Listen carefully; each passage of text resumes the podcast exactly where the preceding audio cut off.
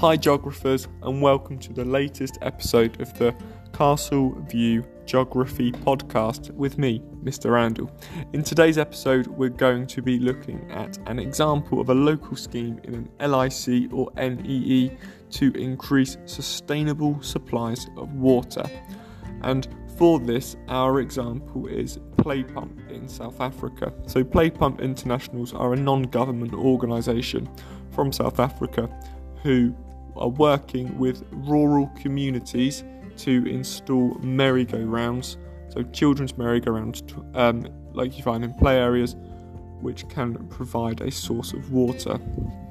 So, in many parts of rural South Africa and bordering countries like um, Namibia, Botswana, uh, Zimbabwe, Mozambique, people haven't got access to clean water, and a lot of water which is available is inaccessible. So, it's underground and it might be in uh, groundwater, so aquifers, maybe 100 metres beneath the surface.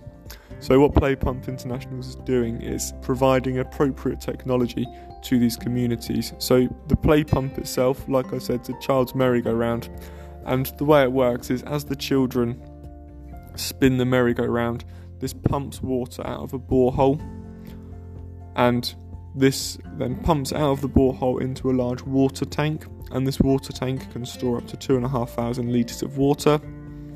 Um, and once the tank is filled up, you can then access the water using a tap, and that provides clean drinking water. And if the children spin the merry-go-round too much and the, the tank gets full, there's a waste pipe, and the water goes back down into the groundwater, back into the aquifer. So it's just a continuous cycle. Um, and this has been very, very successful. So it's we need to think first of all why is it sustainable? How does it meet the needs of people today and in the future? So the first thing is it meets the needs of people today in rural South Africa as it provides communities that didn't have a fresh source of water with it.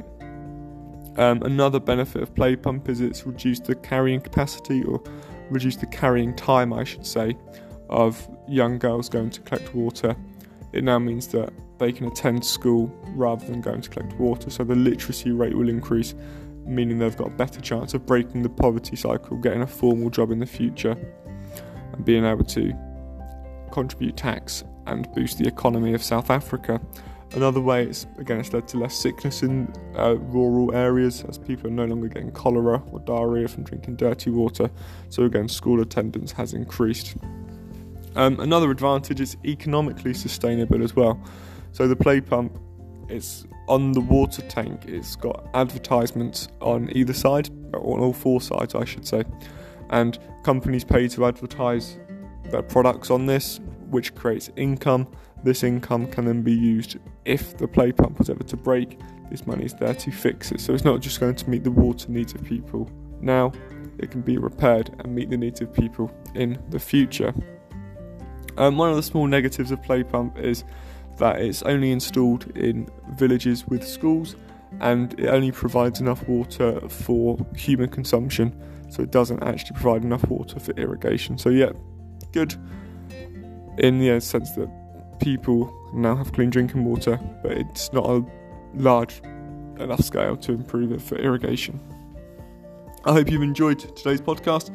Please remember to like and subscribe, and remember, geography rocks.